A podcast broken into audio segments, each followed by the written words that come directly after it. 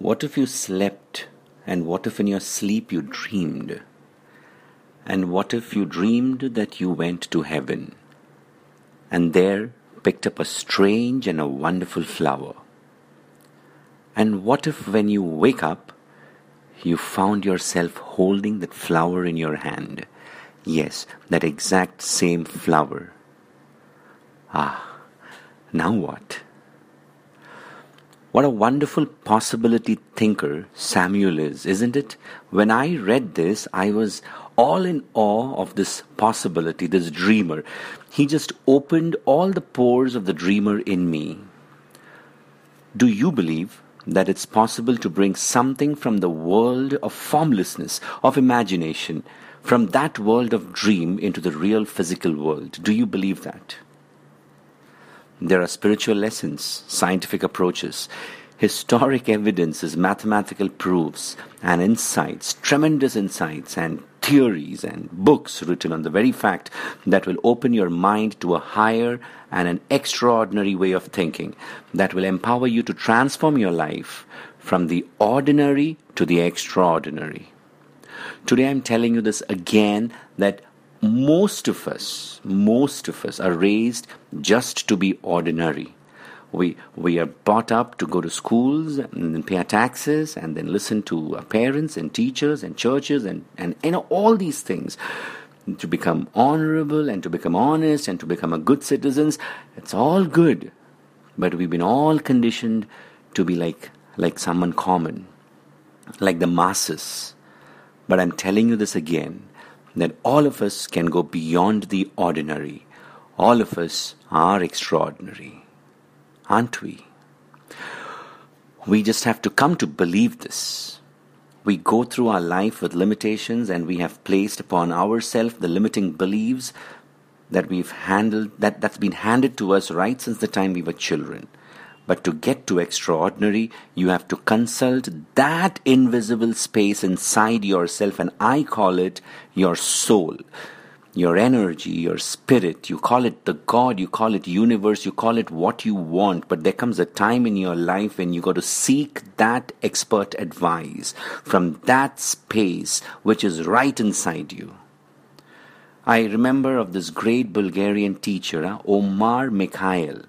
He defines soul as he says it's it's an infinite it's infinity I, I can't even say how he said that. You know, he said it's it's it's so vast, it's infinite. And the soul feels miserable when you condition it and you restrict it and you define it to do one thing.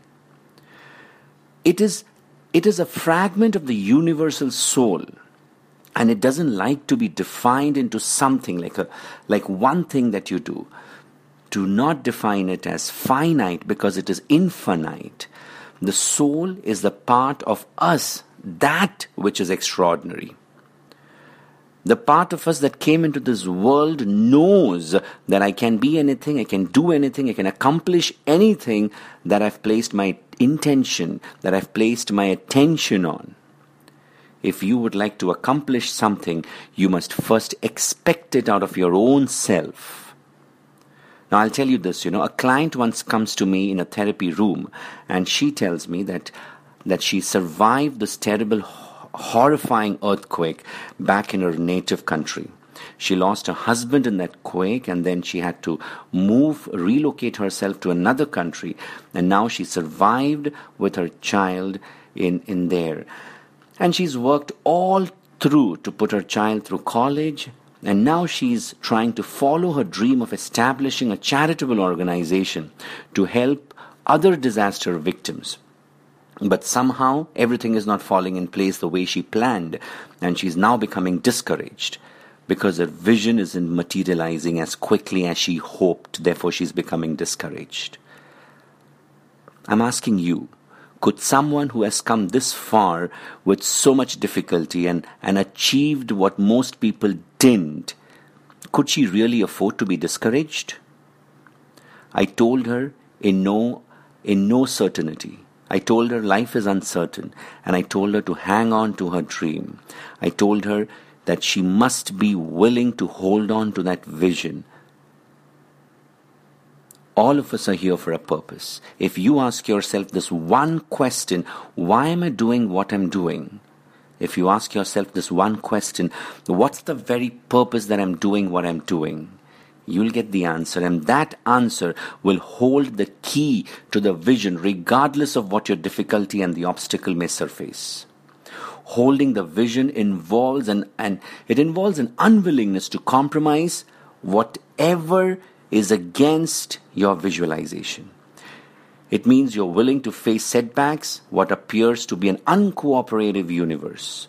Even if you're not convinced that you can make something happen that never happened before, try creating a vision of your authentic self, destined to do great things, huh?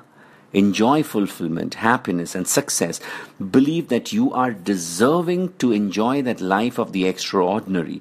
When that happens, yes, when that happens, you will automatically set yourself in a vibration that's going to match the source of that soul.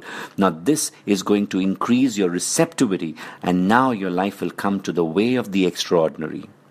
When anything crops up that's inconsistent with your vision, then I'm telling you, just eliminate all the negative influences, simply ignore them. Simply ignore them. Hold on to your vision and make that your reality. Create the reality that you want.